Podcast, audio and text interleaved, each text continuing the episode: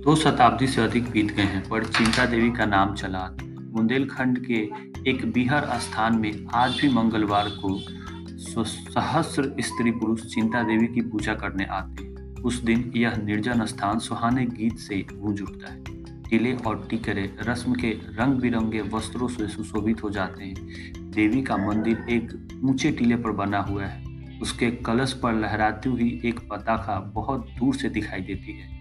मंदिर इतना छोटा है कि उसमें मुश्किल से एक साथ दो आदमी समा सकते हैं। भीतर कोई प्रतिमा नहीं है, केवल एक छोटी सी वेदी बनी हुई है। नीचे से मंदिर तक पत्थर पर जाना पड़ता है। भीड़ भाड़ में धक्का खाकर कोई गिर ना पड़े। इसके लिए जीने के दोनों तरफ़ दीवार बनी हुई है।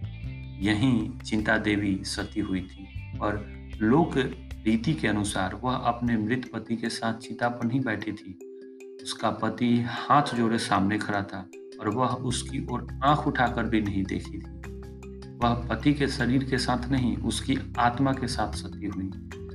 उस चिता पर पति का शरीर न था, उसकी मर्यादा वसीभूत हो रही थी।